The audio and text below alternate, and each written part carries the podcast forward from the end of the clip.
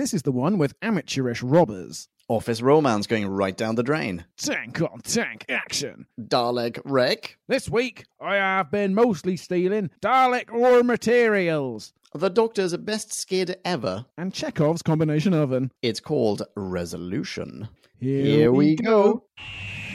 We're still on our epic race. All through time and all through space. We're sleeping and angels now. Dalek Cyber Zood and wow! Counting Sonic's rating apps. From the poor to the sublime. Eccleston to Whittaker. Let's agree it's about time. Who back when? Reviewing on you who there is. Who back when? Subscribe and rate on iTunes, please. Rose and Donna. Amy Pond. Rory Clara. And beyond, join, us on this odyssey. What other choice could there be but who back when? Who back when? Ladies and gentlemen, and all in between and beyond, welcome to yet another episode of Who Back When, a Doctor Who podcast. Or Doc Past. Indeed, the very same. That is true. I am Drew Back When, but I'm not all you're listening to tonight. Thank goodness, because over in Oxford we have another participant, and he is. Oh, that must be me. It's Leon. Hello, Drew. Hello, Podcast Land. It is you, Leon. Well deduced. And this is the second review, basically, of Resolution. This one's That's. N155, but there is also a prior recording, B052, which at the very top I must direct you towards. Yeah, please do have a listen to that. It features my fair co host himself, along with Hello. Jim and Marie. And That's if you've right. been wondering, since Marie basically left, what she thinks of Series 11 and this episode, now's your chance. If you want to go to that, listen to that, you'll get a basic idea of what everybody else thinks. And then this could be a supplement or not. It's up to you. You do you, podcast land. That's right. And also, do bear in mind, I mean, I'm not saying that I'm phoning this one in, but as I've already said said my piece about this episode, yeah, I, I, I would also urge you to listen to that prior review. Yeah. In fact, I offered to go over to Leon's tonight, and he made me stay in Witney so that he could basically phone it in. Well, I mean, that was supposed to stay between us, Drew, but sure. Let's crack on. High level, I know what you think. Well, do you? Because I oh. think, spoiler alert, I was very, very negative in that first review of it. I think Super negative. About Yeah, that and everything that came before it. Yeah, I think I'm just going to have to be a slightly more nuanced negative this time. Because, as you said in that episode, you and Marie and Jim, once we listen back and once we review it analytically and put everything all together in our standard signature who back when secret herbs and spices fashion, then That's right. everything slightly changes. Absolutely. Yeah, this is Yeah. a richer, more nuanced, meatier podcast. Or if you're vegetarian, meat alternativia. So, how do you feel this episode? Sorry, am I rambling? I think a lot of things. Not too many things though. This won't be very long. I I think I like it. I think I'm more towards the Marie end than the U end, as you were back then. But now I don't know what to think. Hmm, okay. Well, let's get into the nitty gritty. Mm-hmm. Very gritty, nitty gritty. Perhaps starting with a little pricey. What do you say? A pricey? I was hoping you'd suggest a B scale. Oh, that's much better.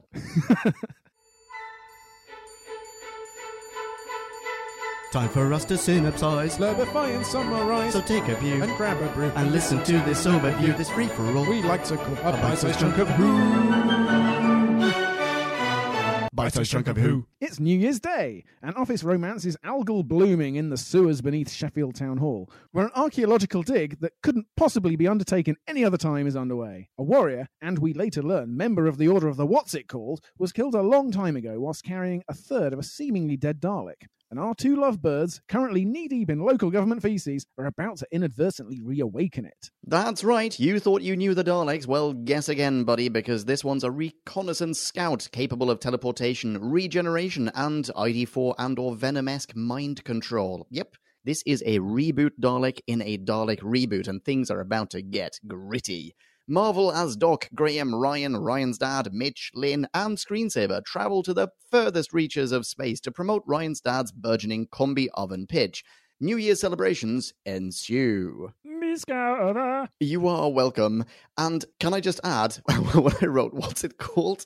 that was meant to be a placeholder because I genuinely cannot remember what they're called. What are they called? The Order of the Something? The Order of the Custodians. Fantastic. Okay. the, the what's it called and why do they bother and couldn't they try a bit harder all of these apply Okay, so obviously this episode was broadcast on the 1st of January 2019. It was written by Chris Chibnall, none other, and directed by Wayne Yip. Yep, it certainly was. Hmm, yippers. And jumping into the cast, did you recognize either Lin or Mitch? I recognised Lin, but I don't know where from. Could it have been Fresh Meat, where she played Oregon? That is that is probably it, actually. Ah. Cat recognised Mitch. Was it from an episode of Law and Order UK in No. which he starred opposite Bradley Walsh? Mm, oh, okay. No. Was it uh, as as Kash in a Four Weddings and a Funeral TV series, as if we needed that? Uh, what? No. like a 10 episode mini stretch out an IP a thon of that rom com. Okay, no, well, uh, never mind that. You may also know Charlotte Ritchie as Barbara from Call the Midwife, or more recently, Allison from Dead Pixels, or Allison from Ghosts. Okay. Gotcha. right. Definitely got an Allison face. What did you think about either of these people now that I've outlined their whole careers for you? That's a fair question. So I really liked her. I thought she was, first off, acting wise, tremendous and a really tricky role to grapple with as well. I mean, she she has to do the very schmaltzy, hey, this is a seasonal special kind of thing at the very beginning, the the cold open, but she also needs to convey fear and just uh, utter balls to the wall terror, and she does that as well, well. as being in completely possessed. Yeah, and playing an needs to be entirely. Different character. Basically for a large chunk of this, which is quite impressive. So yeah, well done. Nick Patel, not to be confused with Nick Patel, is Nikesh, not Nicole. that's right. I was less im- less impressed by him. Well, he definitely had less to do. Yeah, but he also, I mean, part of this is clearly the writing being a wee bit shit at times. But certainly the schmaltzy bit at the start, I really didn't like. Like any anything Oh, to right. do with emotional development between those two characters, I just it didn't really resonate with me. I, I didn't buy it, and I don't think that his delivery was particularly believable. Yes, I think I know where you're coming from. Charlotte Ritchie has a super expressive face. Like she has complete control. Like the emotion flickers across like her eyes, her cheeks, like the way they the way they open, they close, the mouth, the, hmm. the mouth, like her wicked grin when she's possessed and about to kill someone as Nick Briggs's puppet is amazing. But at the beginning, when she's all this stuff of like her navigating and managing slightly clingy, slightly clingy, really clingy Mitch down in the crypt slash undercroft slash isolated area, like that's all really good. And I feel like he- actually plays similarly on Starstruck, but there that plays more to his strengths. As like his face is it's not as expressive, and he's acting there opposite a similarly really emotive, all over the place character. And he, yeah, he's sort of the straight man. Oh, interesting. I don't know why I was entirely surprised by that. I can I can totally see that being the case. Yeah. He doesn't strike me as someone who necessarily. I, okay, I don't know if he has that range, but I don't see him necessarily being cast in roles that demand a tremendous amount of range. I see, yeah. So if he were called upon to carry this episode, as Charlotte Ritchie basically does Yeah. for most of Act One and large parts of Act Two, Yeah. Yeah, well, we we'd be interesting to see what you could bring to the table, Nikesh. That's I mean, right. maybe someone should give you a chance. Yeah, I mean, I, I'm not I'm not discounting his his qualities as an actor. Yeah, yeah. Oh, on that subject, Yeah. I looked up a question from your original recording. Like, Oh, what who- was it? Who on earth are these people brought in to play the UK's grimmest family? Just parachuted into the episode 50 Yes. minutes in. Oh my goodness, did you find out? I found out that both of the teens, Teen 1 and Teen 2, they weren't even Yeah. given names in the script. And Mum, I believe. yeah, yeah. Yeah. On IMDb, these two teens have zero other credits before or since. Okay, so they are related to someone on the production crew. They absolutely have to be, or they might as well be. Yeah. Yeah. The mum does have other credits. She has been in, you know, low ranking British TV stuff, as you might expect. But Doctor How- Who is not low ranking British TV, so what is she doing here? How did you feel about that little interlude? exactly the same way everyone else did. Well, it was really on the nose, Yeah, first of all. sure. absolutely bang smack on the nose, which, when you're appealing to the broadest common denominator, festive adjacent audience isn't necessarily out of place, but as you three diagnosed, it comes at entirely the wrong point of the episode when the action should be crescendoing and the tension should you should be able to cut it with a knife, not slice it, dissect it with this Trisect it. Yeah, exactly. yeah, with this with this awful interlude. retro rewrite suggestion. I think it would have been more successful had they set up that family beforehand. If there had been a scene at the very, very beginning or early on in the episode where we get to see this family and all they do is use, they just watch Netflix or they, you know, like all they do is watch the BBC, whatever it might be. They cannot communicate with one another. They're just like, they live in front of the TV. In Yeah. fact, this might be a better opportunity to introduce a microwave rather than, let's put a pin in that. We should talk about that as well at some point. Yeah, but I mean, th- you know, right, introduce all- them, and then when we cut back to them later on, it makes sense because here it just seems like someone's copy pasted something into the script. when Mitch and Lin are standing outside a building that doesn't look like Sheffield Town Hall to me, but whatever, they've just come up from the sewers. Mhm. They're standing on acres of completely empty pavement, completely vacant. These teens and their mum should all, hooked to phones, just be walking along, just bump into them. Like they're so glued to their screens, they don't see people there, and, and they don't even say sorry. Yeah. The, the guys, the, the protagonists are like, what? What are you doing? And, and these zombies just shuffle on. And then Yeah. later, when Ryan is talking with his dad, he can't sell the microwave oven to the guy who owns the, re- the restaurant, cafe, whatever. He, he sees the people at the table. They're like, thing, yeah. he's like, oh, here are my next marks. Hey guys, hey guys, guys, guys, hello. Yeah. Yeah, and there you go. You've got two setups, and then the callback is the rule of three. That's how you do it. Yeah, this is all punchline, no setup. Yeah. Yep, yep. And you can't have that. You need to work for your laughs. Chibbers. Well, yeah, you'd, you'd think so. okay, interesting. I have to admit, I chuckled. In fact, we both chuckled when that scene came up, but I'm still no less annoyed by it for the reasons just discussed. Yeah, you can feel ambivalent about a thing. I mean, it like I say, it is on the nose, but it you know, it makes a point. It does it bluntly, but it commits to it. It gives it some prime real estate Absolutely. at the end of the episode. And in, in another circumstance handled slightly differently, it yeah, likewise. Chucklesome, but mm, just sort of contributes to the general feeling of this isn't quite how you do it, buddy. I wish someone had told you. okay. Well, where to next? Well, on the subject of this isn't quite how you do it, buddy, this isn't quite how you do a Dalek, is it? Oh, oh, please! I want to hear more about this. Well, you've already said a lot about how the Daleks have far too many powers. Yeah. This this reconnaissance Dalek, it has to be distinguished, it has to be a larger threat than your average Dalek, even though one Dalek by itself previously, one bog standard ordinary Dalek was supposed Was to be a- more than enough. Yes. yeah, a Yeah. planet threatening foe. I wanted to say that this is a mistake we've seen made before with other iconic Doctor Who villains. Oh, oh, let's hear it. It brought to mind two Steven Moffat mistakes where you make the image of an angel, a weeping angel, either in a video or in your own mind, summon one somehow. Yeah, yeah. That, that's. Yeah, I agree. That's taking it too far as well. Yeah. And and that sort of tears apart the entire universe. Everybody should be being flung back in time constantly.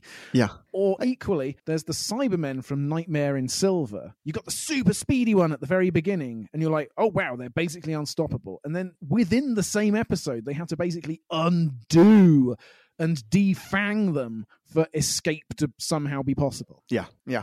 Agreed. And and the Daleks, they've always had limitations to their otherwise lethal deadliness. Like they can't get upstairs or I don't know, they come up against the Cybermen or something.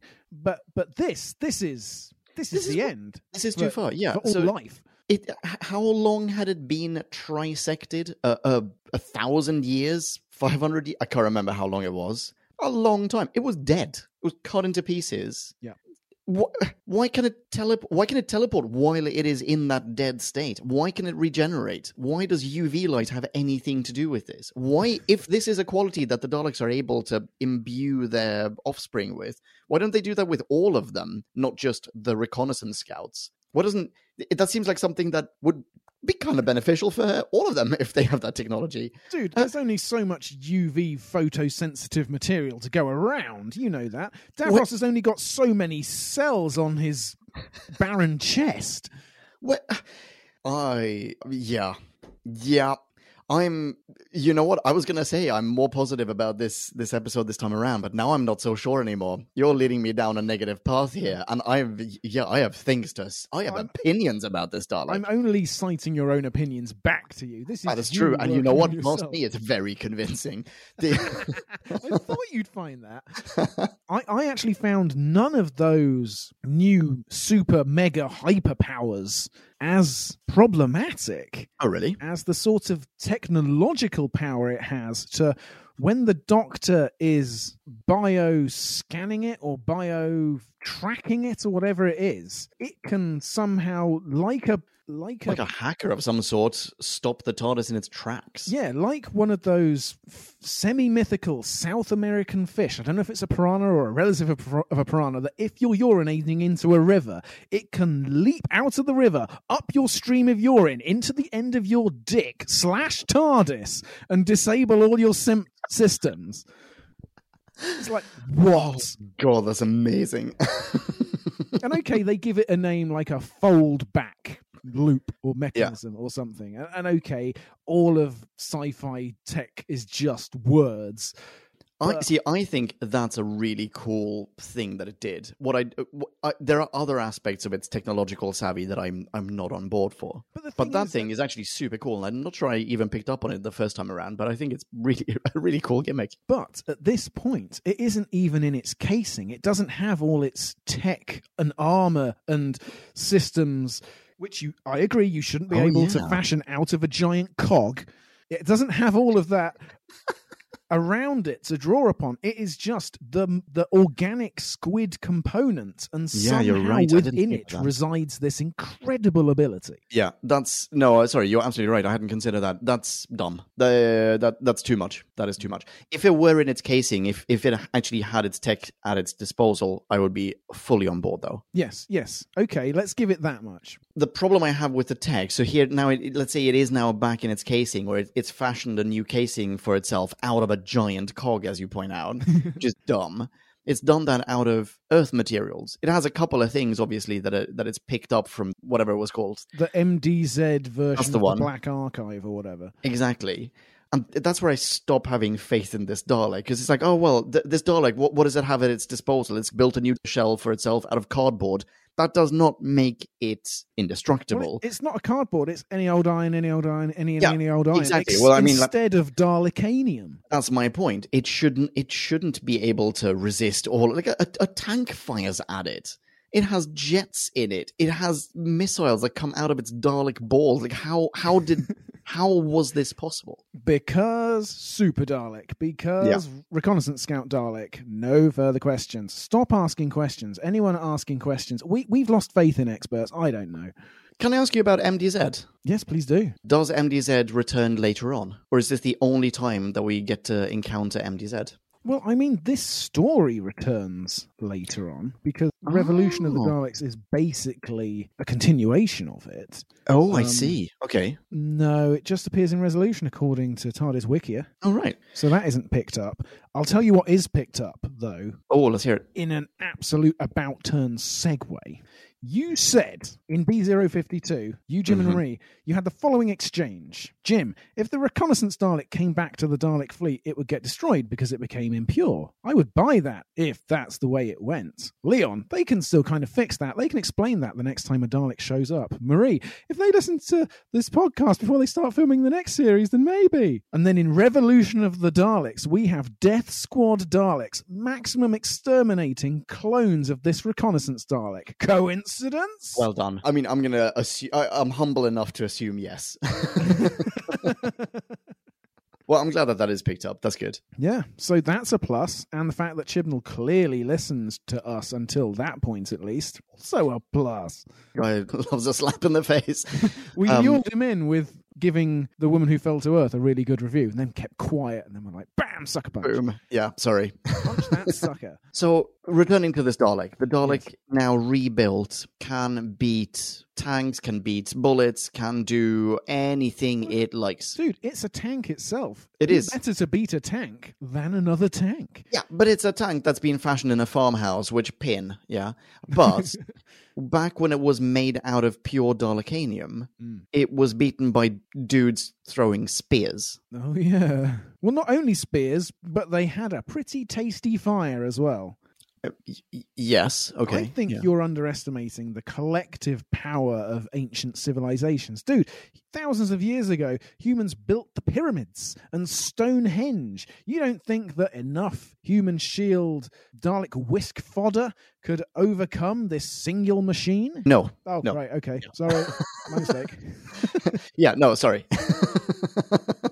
Although, I mean, it turns out at the end, the, the Dalek is beaten very much with sort of William Hartnell 1963 Dalek logic of it's fine if we all just rush it and hold on to it. It's done. You know, we can we can beat it. Well, on that note, that is not only 1963 William Hartnell logic, that is 2022 Eve of the Daleks John Bishop logic. Hey, I'm a Bolshe Scouser, so if I get round behind you and hold you, then you can't shoot me, right? That's yeah, that is true. That's a fair point. So Chibbers not only decided, well, I mean, he would have heard your review, and and still, still he repeated the tired old trope. How dare you? Don't get me wrong, I do like that aspect of the Daleks. It's just I think you kind of need to pick a lane. Either you do the very campy. It's fine if we throw a blanket over a Dalek. It's discombobulated enough to be chucked overboard into the sea or whatever. You know that sort of thing. Yeah. Or you go the full the Dalek, or you know into the Dalek. One of those routes where you have one Dalek. It's badass on its own and it's fine.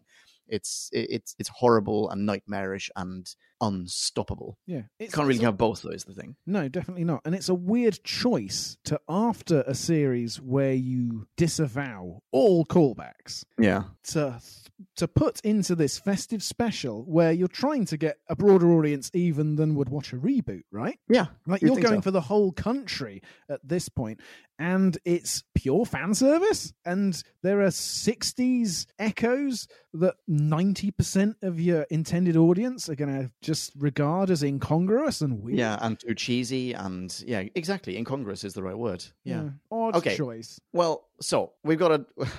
I think this question may have been raised in the original review as well. So the hmm. the what's its they beat the Dalek, they trisect it, they put them in little parcels. Yes. Why don't they? Why don't they burn it first of all? Why don't they just like destroy it?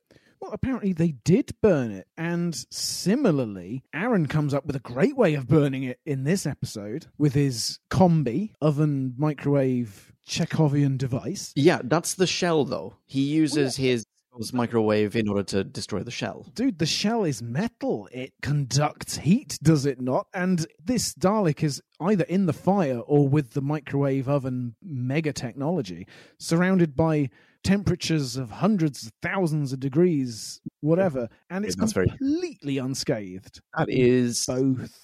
A fair point. Yeah. So maybe it can't be burnt then. But apparently it can be chopped up. Okay. Yeah. Fine. Yeah. What? Oh, yeah. That whole. Well, we, yeah. We don't need to talk about how the teleportation thing is bollocks, but it is. Let Okay, can I can I point out something else that's really bollocks about the teleportation though that I don't think we picked up in B052? Oh, please do. When they teleport out of there, as in when the two bits teleport into the sewers, Yep. they teleport with the bags and everything. As in like the satchel also teleports out. Oh, does it? Where's the satchel? Where's the satchel, Chibnall? What, eh, also, why do they bury everything like two decimeters below the surface? Maybe spend a little bit more time burying it. Oh, dude, that's the problem. Meters below the surface, years. These are just units of irrelevant measures to this Dalek's hyperpowers. Dude, a gust of wind could bring it out. Oh, but If you you've don't want to subject it to UV light, don't have it so close to the surface, is my point, I guess. I very nearly did Google how deep into the Earth does UV light penetrate. I couldn't quite be bothered. But Chibbers, Okay. you should have. I, think so. Okay, here's another thing. So, uh, two of the custodians, one custodian gets killed by lazy robbers who don't bother looking inside the parcel. Oh, can I But- just say, can I just Yeah. preface your inevitable criticism with a good thing the thing that I liked is that the guy fell on the ground in the Yeah. exact same position that the skeleton appears in. That is a lovely transition. It- yeah, it's it's stunning. There are actually a few really nice transitions in this episode. I mean, production wise, this is a great episode. Oh yeah. Super well produced. It's super nicely directed. It's like it's it's a gorgeous episode, and there's a lot about it that I feel is wonderfully accomplished. In fact, Hmm. this might be it, it it it might be one of the most accomplished over the Chibbers era so far. It's like yeah, well done. However, Okay. The point that I was going to say about the custodians, we've got two of them, right? One goes to some desert island, digs for approximately two seconds, goes, that's enough, puts the parcel in there, done, sits down, is going to sit there forever. The other one goes to the Siberian tundra, digs, like, takes two fistfuls of snow out of there, puts the thing in, in snow, puts the fistfuls of snow on top of it, done. Doesn't need to worry about anything, sits down, going to sit there forever. Not one of them brought lunch no, they didn't. That really bothered me. It's like, so what? So you're now by yourself in the middle of the Siberian tundra. How long do you think you'll last? Do you have a blanket? No. Do you have a lunchbox? Don't think so. Is there a Londis around the corner? Probably not. As they passed the last person before next 100 miles wilderness, Hmm. that person should be like, hey, what's in your satchel? I hope it's food because there's nothing out there. You're going to starve unless that's a load of corned beef in there, buddy.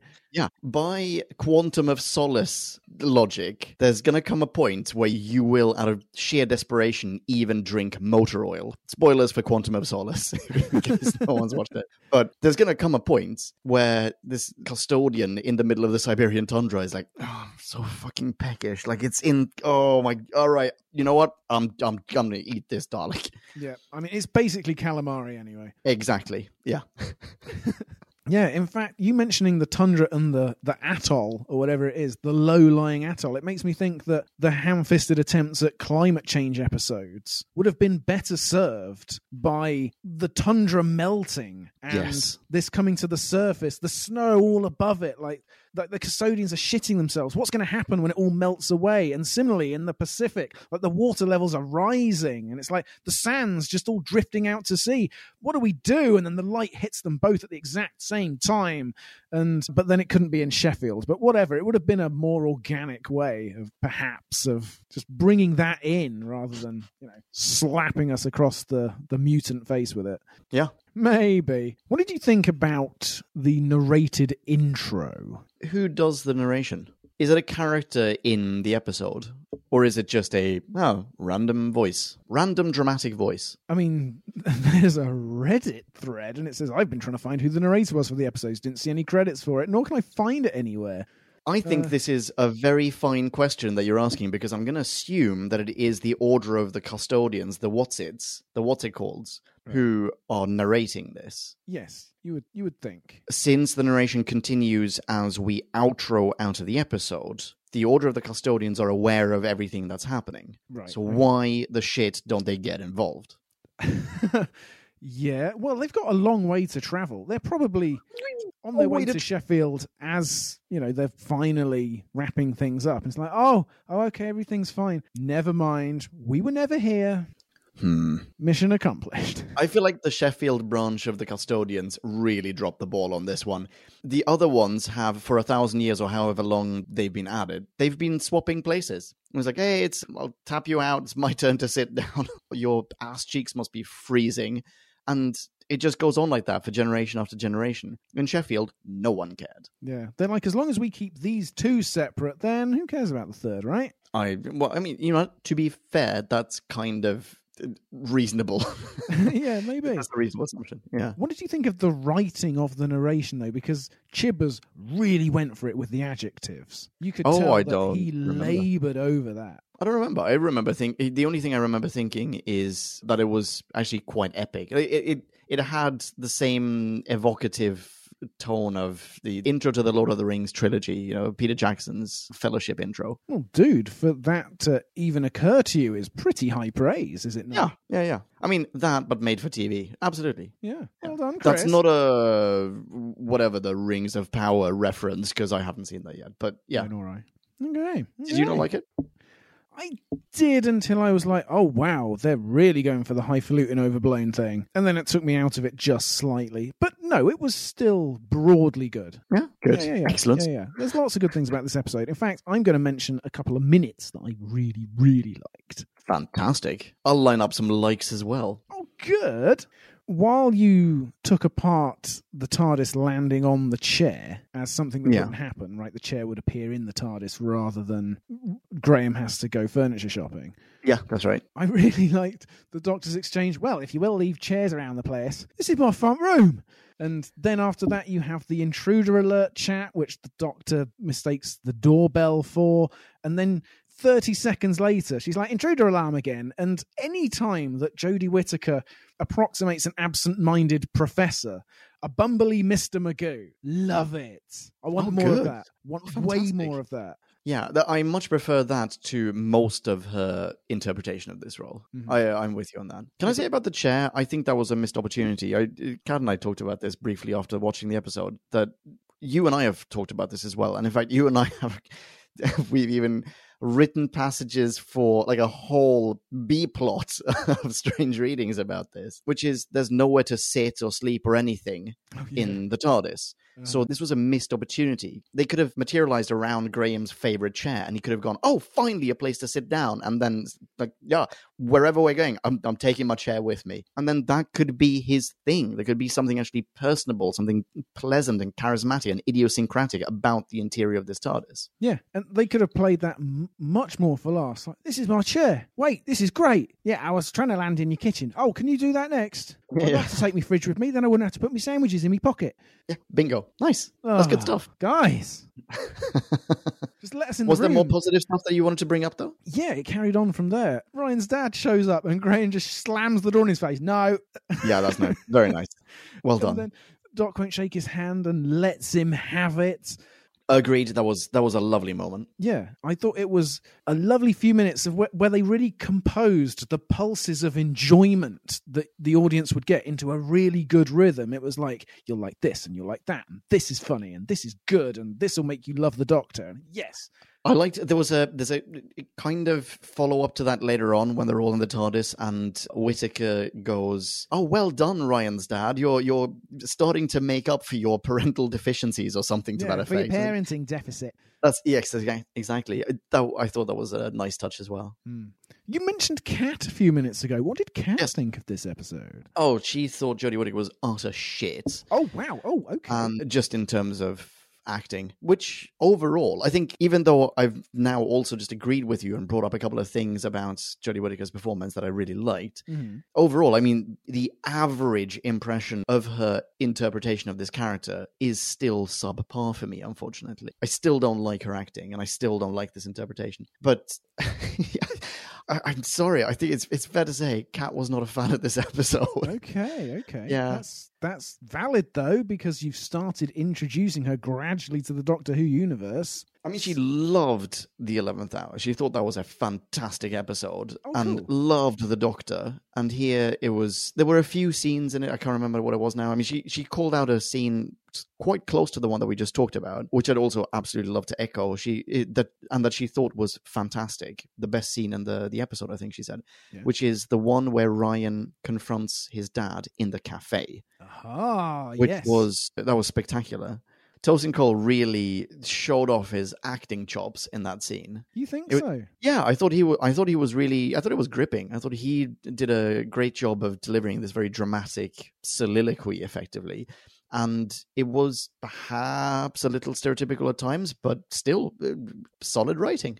To be clear, I'm not including the microwave in this. No, no. I feel like everything rings true to the characters. And I guess to an extent that's the only applicable metric. Yeah. You didn't like it originally in that Ryan's dad there was no tension like like he was contrite about everything. He didn't he didn't have a character arc. He had he fell victim to Chibbers' tendency of assuming erroneously that two scenes at either end of an episode can somehow constitute a character arc. No, that you need at least three data points to construct a trend from. Sure. Yeah. I thought that Ryan telling his dad what to say at length, while quite powerful, was like a really juvenile fantasy. Like, Dad, everything I've ever found hard is your fault, and it all comes down to you, and you weren't there, and so that's it. And so I'm really angry at you, and I'm so glad I have you here now because as a young man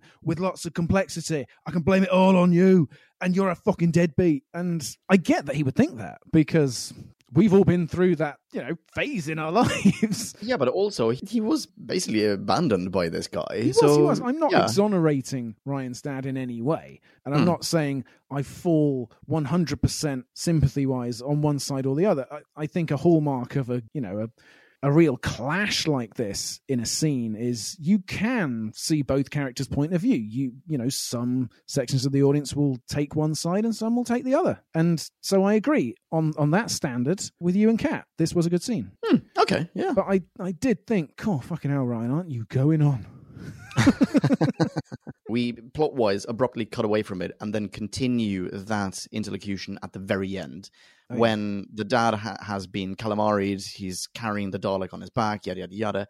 And this again this is a Kat comment. She pointed out i think rightly so that the redemption aspect which follows from this conversation in the cafe and culminates in the tardis as the the tardis doors are open and the dad is I mean, it can go one of two ways. Or like the, the dad might sacrifice himself or whatever else.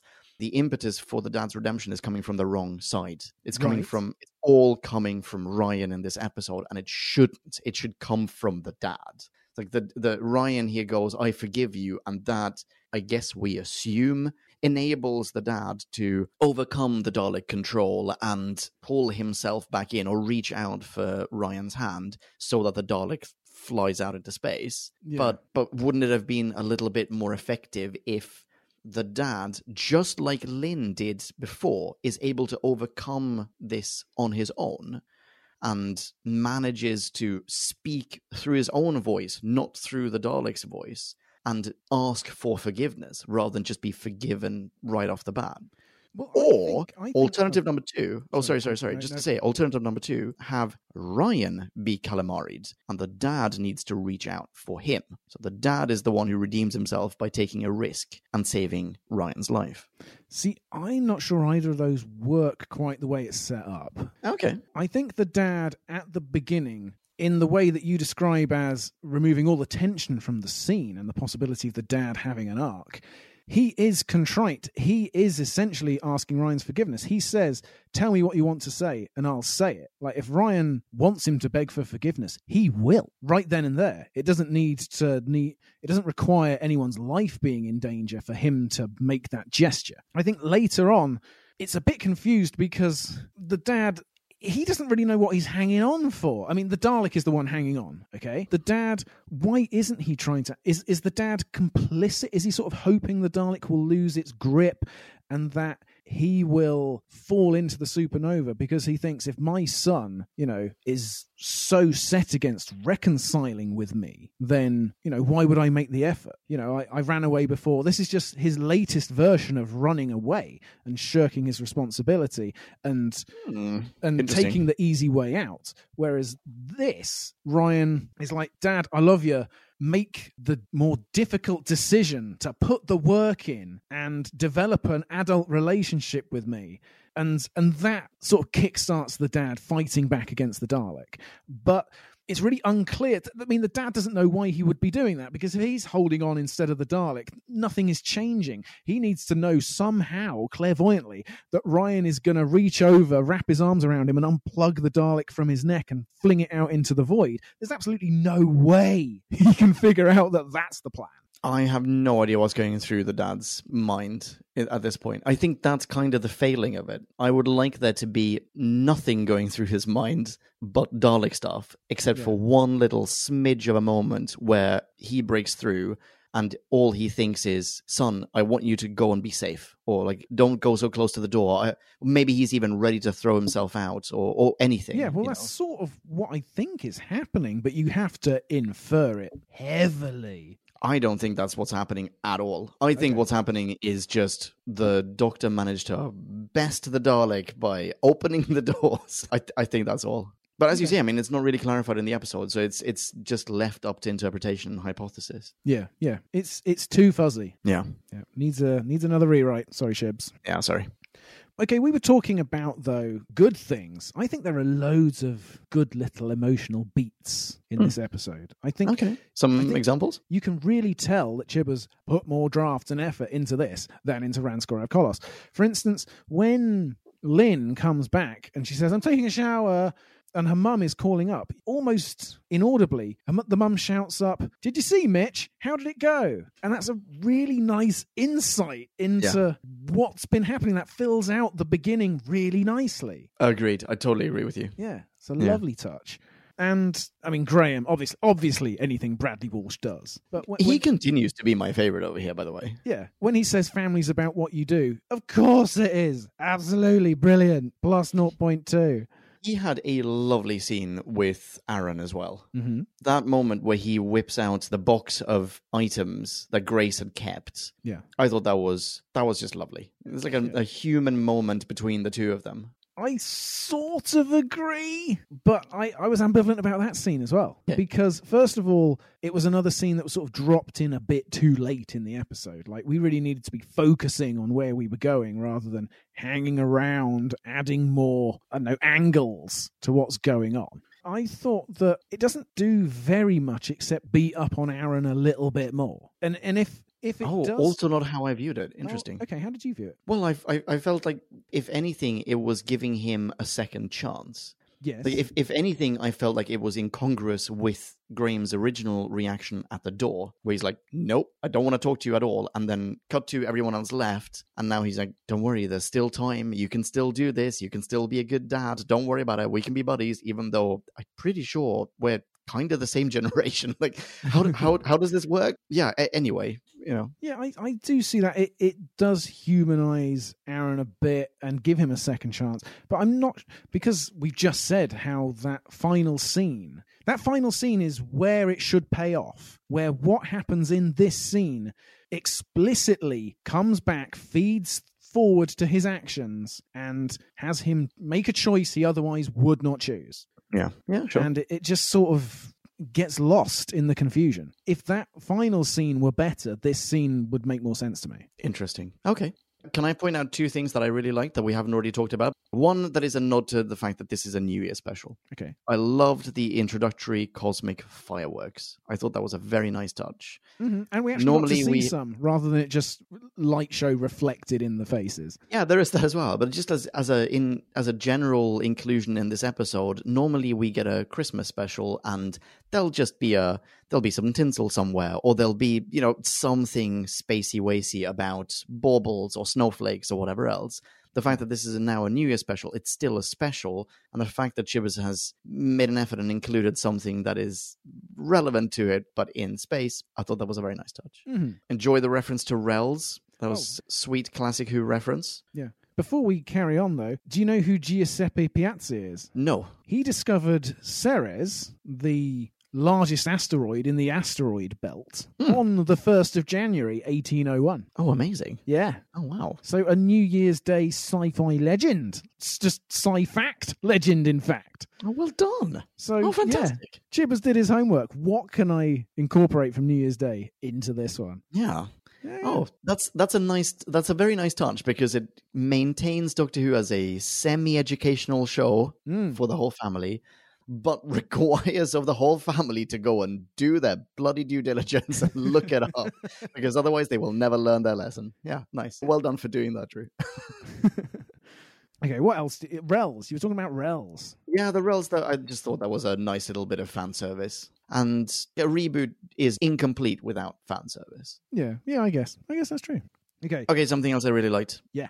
The very, very last effect. The dematerialization sequence at the very end. I don't I can't remember if we talked about this in B052, but the effect, I think that this might, I'm gonna say, have been inspired by an animation that a super fan with tremendous animation skills did on YouTube. Yeah. But it differs from every other dematerialization that we've seen to date, I believe.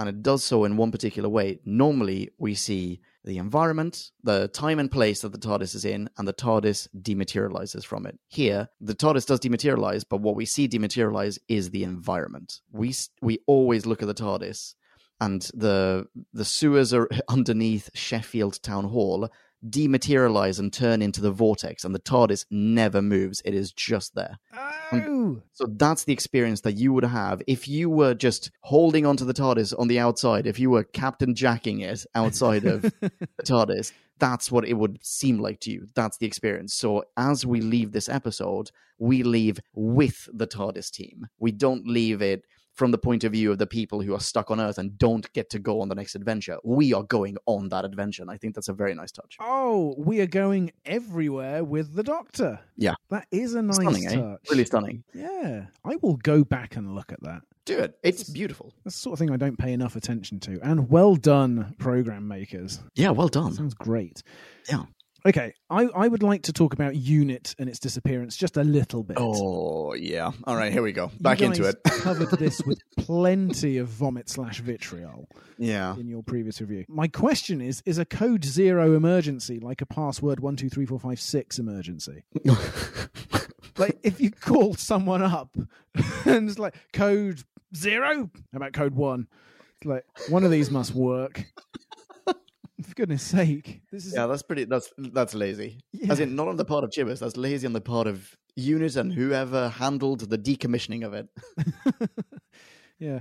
But you guys back in 2019 were like, "This is well." First, first of all, only some people got that it was a Brexit reference. Oh yeah. Yeah. but none, none of you liked it. I liked it in the sense of it showed brilliantly accurately, in my opinion, what happens when you just have a series of Tory governments in who cut, cut, cut based on how the market will take care of everything.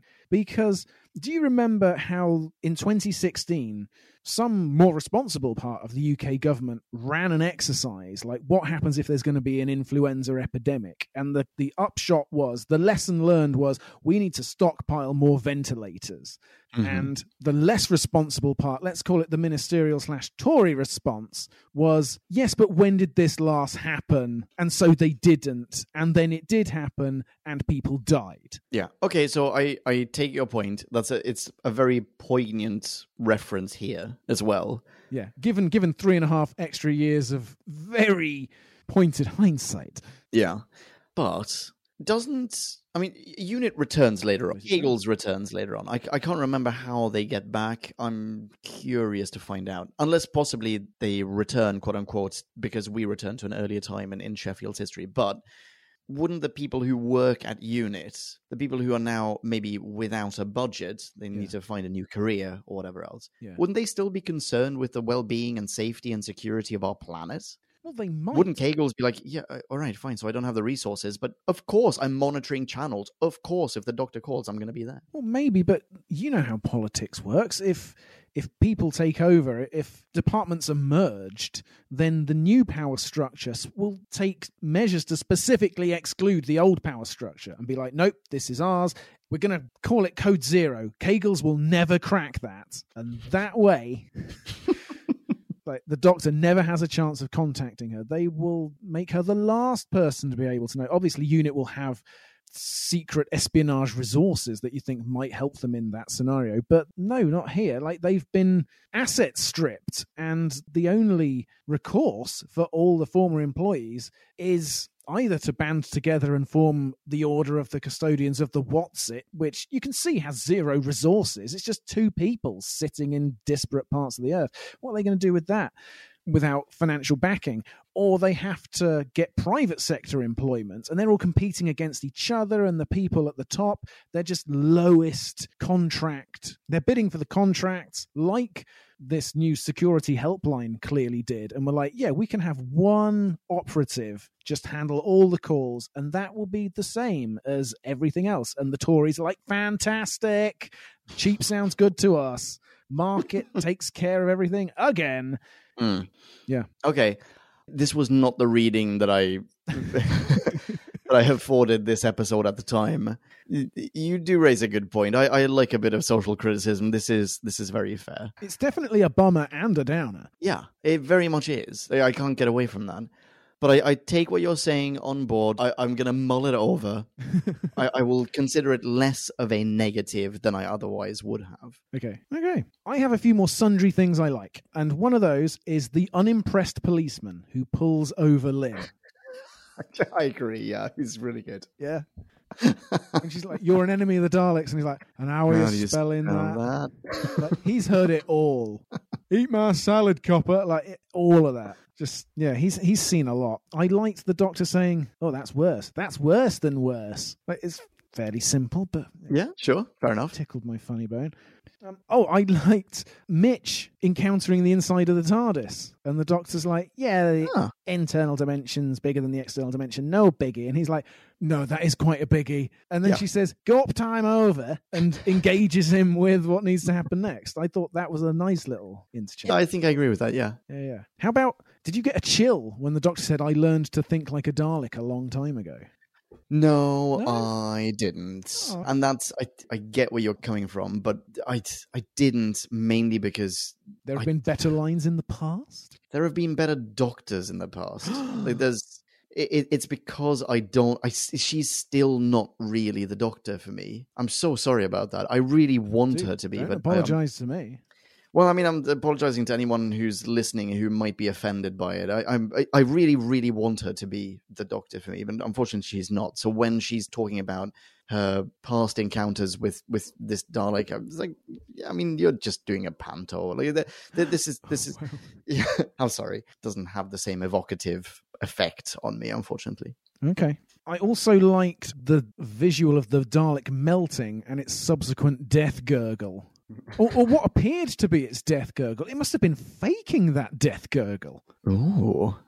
Sneaky. On that note, do you know what I really like? What? Garlic laughter. Yeah.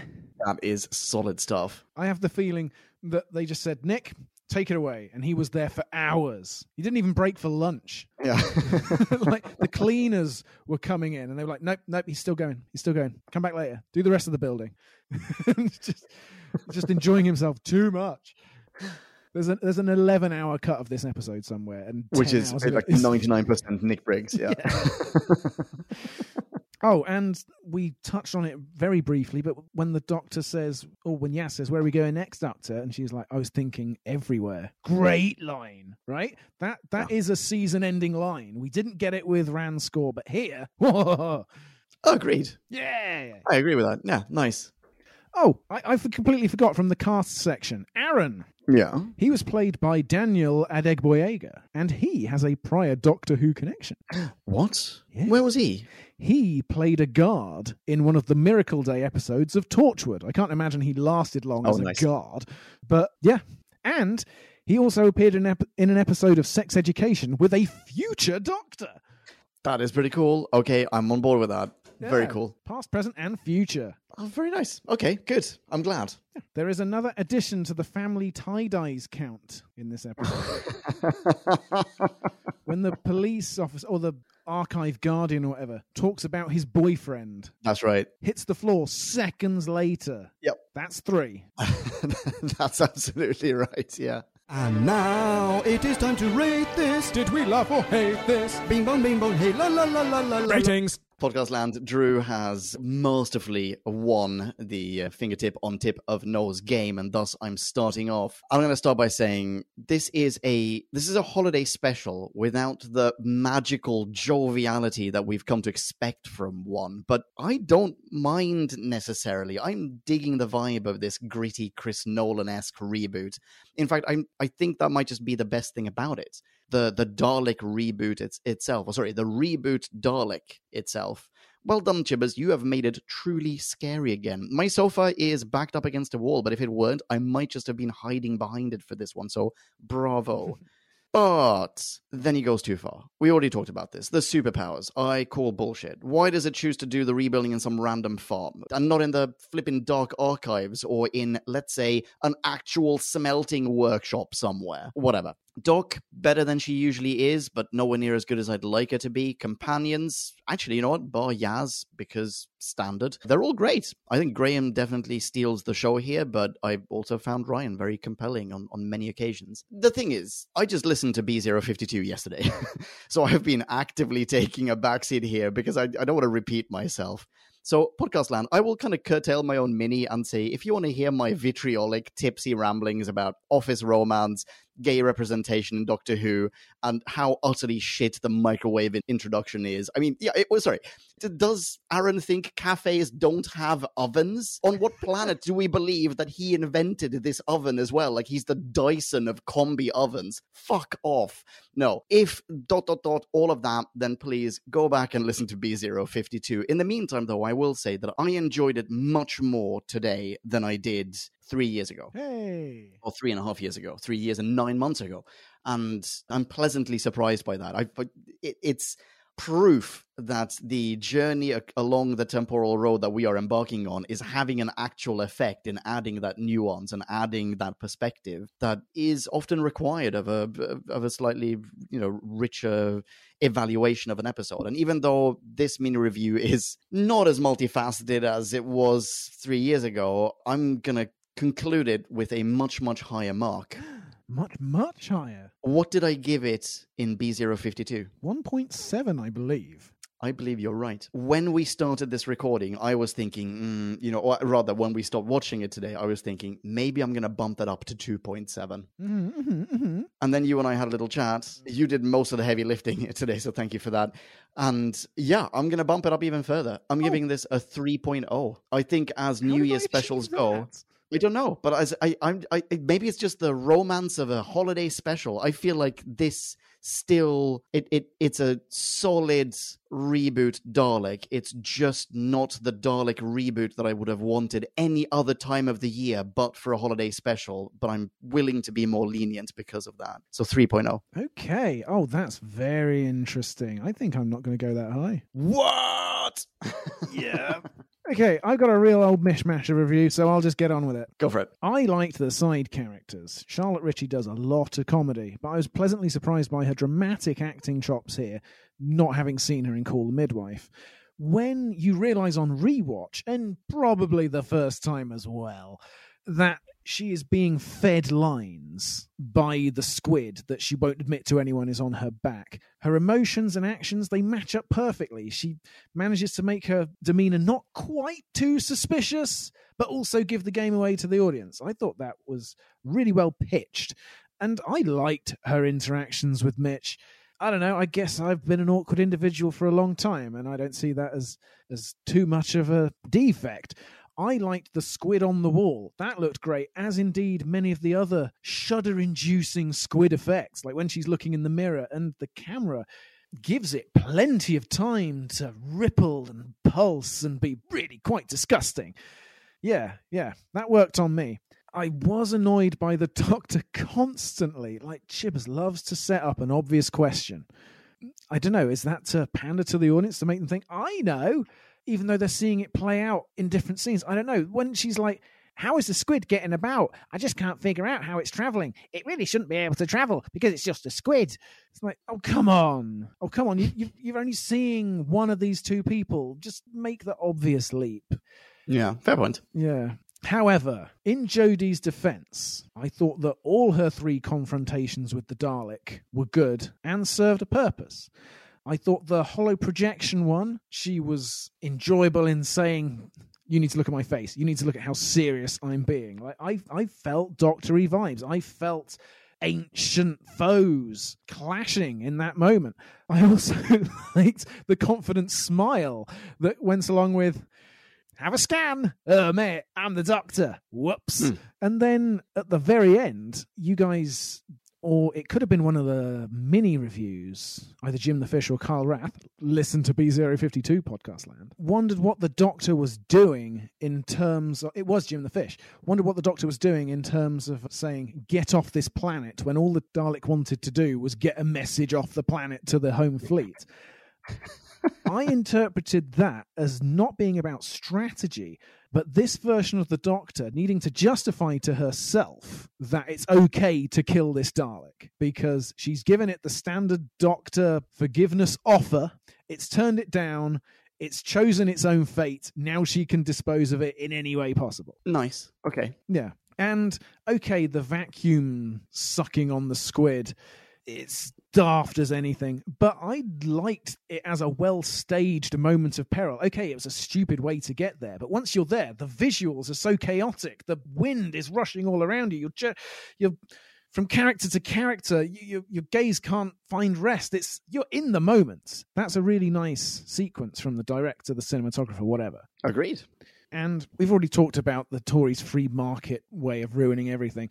I wonder if part of the message of this episode was you'll miss the BBC when it's gone. The same way that Britain and the world will miss UNIT once the BBC is dismantled by, oh, great, our Prime Minister from tomorrow, this fucking Truss, Yeah. Nadine Dorries. All that's left will be call centres and workhouses where the Conservatives can line the lumpen masses up on rows of endless tables because that's the only model they have for constructing an economy while they bugger off on junkets to Pacific Islands and the Russian tundra.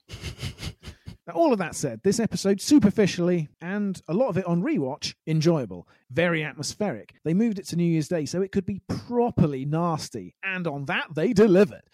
Act 1 is pretty good, but the Doctor Who universe now makes no sense. Act 2 is a decent bridge. Act 3 is a shambles and contradicts everything that went before. But how many episodes could we say that about? I'm thinking hmm, between a quarter and half. So I think my rating is perhaps slightly tinged slash tainted by having also listened to B052 and all the excellent points you guys made. I'm going to give it a 2.3. Oh wow. Oh wow. Okay. There's a lot to like, but there is a lot wrong. Yeah. Hmm. Starting to regret my altruism over here, but okay, yeah, fantastic. So someone's got to have a big heart. oh, very good stuff. This is what Jim and Marie must have felt like three years ago. Yeah, yeah. How's that cardiac hypertrophy coming home to roost?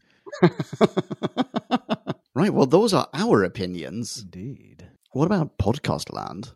Ooh, let's find out. Listener minis. Now let's hear from Podcast Land. Max 250, or it would get out of hand. First up, it's GP Haynes. What up, GP? GP? GP?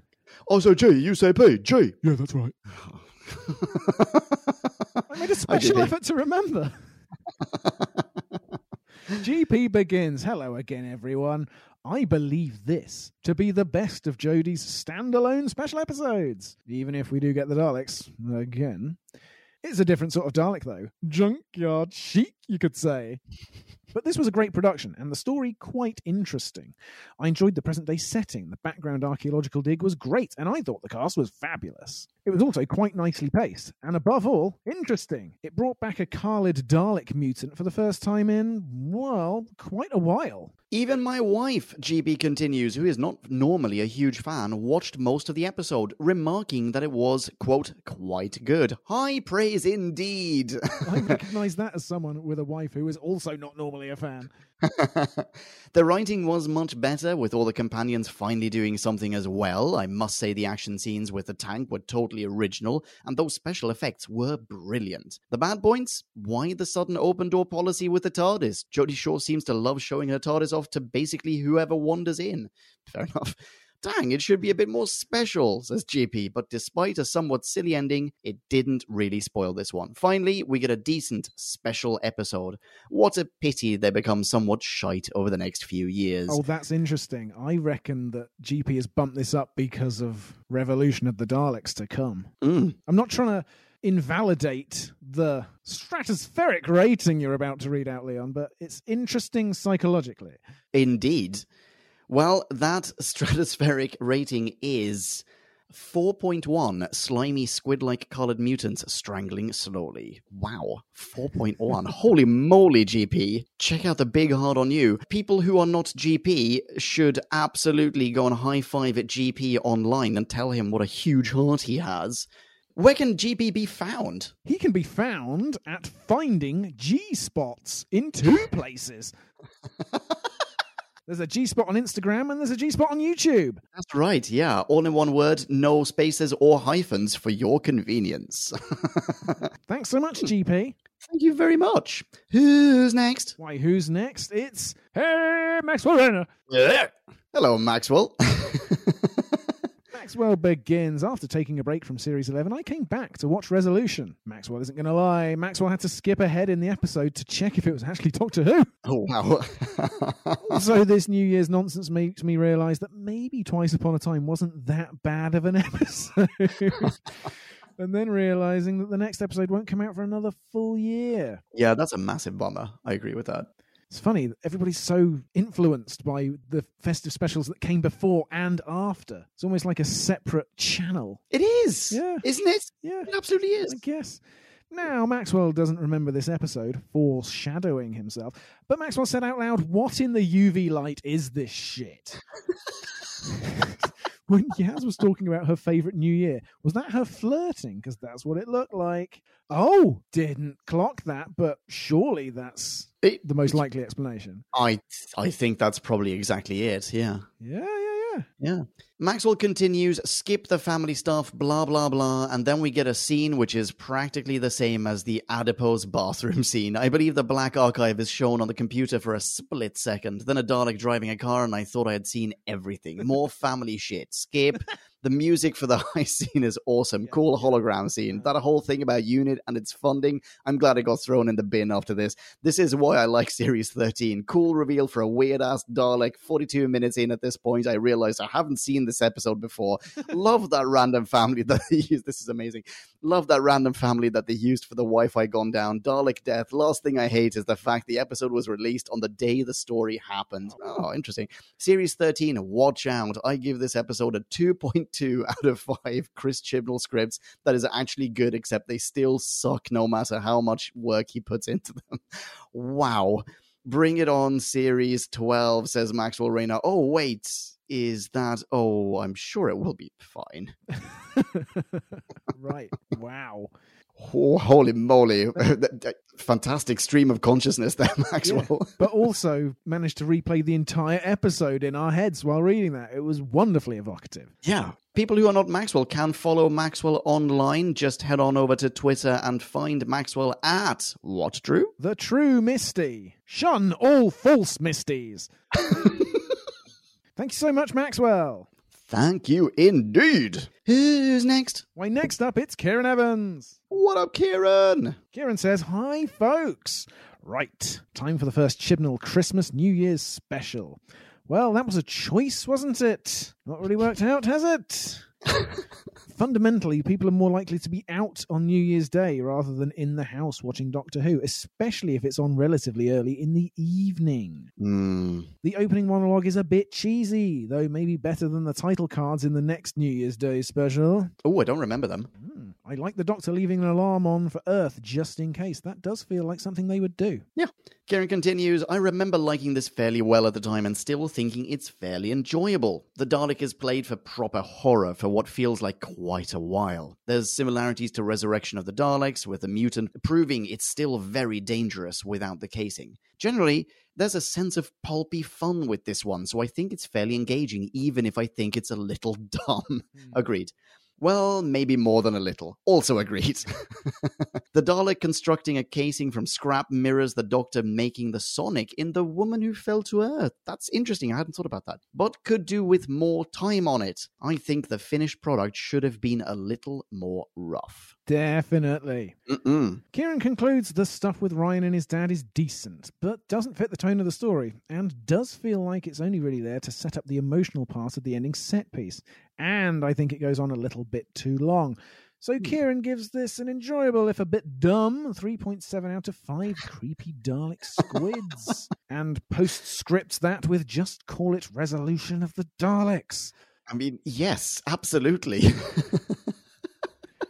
I thought though that Chibbers was sort of by teasing the title resolution, everybody just filled in of the Daleks anyway, so the fans knew what was coming, and that sort of helped a little bit. oh, interesting. I mean, he was trying to hide that fact. That's why, isn't it? It's because the Dalek doesn't. He doesn't want to spoil the Dalek presence. Yeah, and so the people who Yeah. know know, and they're happy that they know, and they're proud, and they're Yeah, that's that's very fair. Yeah. Absolutely. well done, Chips. Right. Yeah. Well done, Chibs. And well done, Kieran. This is a spiffing mini. Thank you very much. Enjoyable, if a bit dumb, should be added to the Blu ray cover. I like that.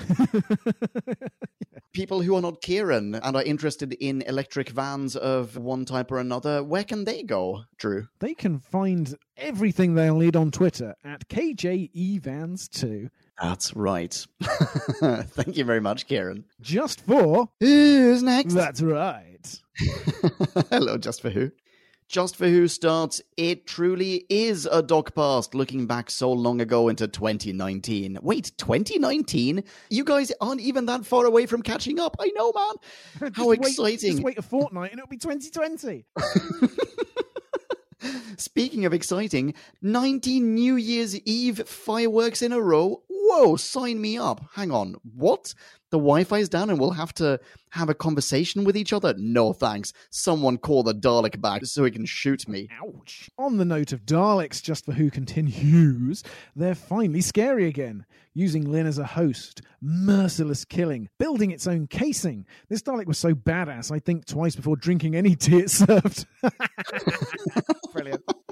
It's a shame there was no title sequence. I can't applaud the episode writer. No, isn't it obvious? The Chibmeister, Dr. Chibs, Chibby McNulls. The exposition has Daddy Chibbers written all over it. Daddy, Daddy Chibs. you know, this, oh, ep- horrible. this episode is why Doctor Who is its own genre of television. In what other show would a fucking microwave save the day? Hmm?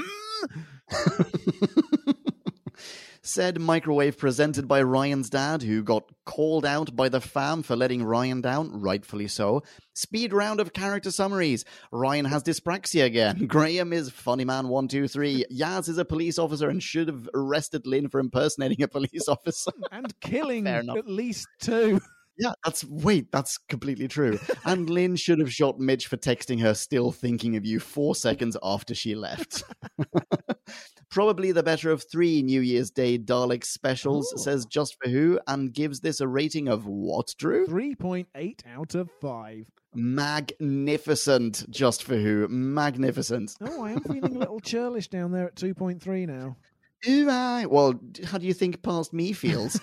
yeah, but you've changed. You've grown. There's a character arc. There are data points.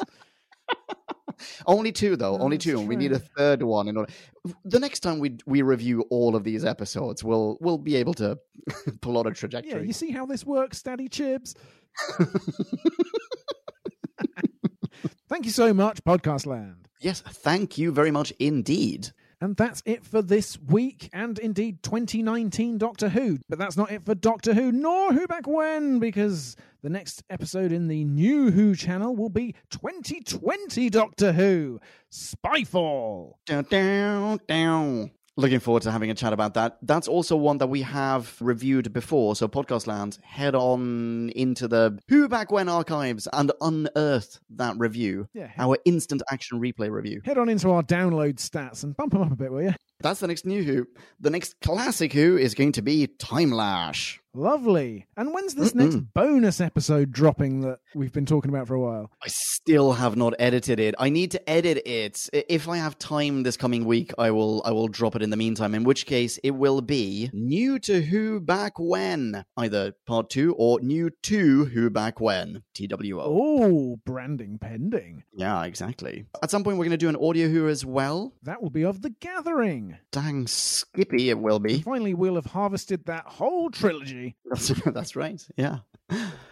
In the meantime, you can say hello to us though, I believe. Yeah, you can. I would welcome your online intervention at Drewback When on the Tweety base.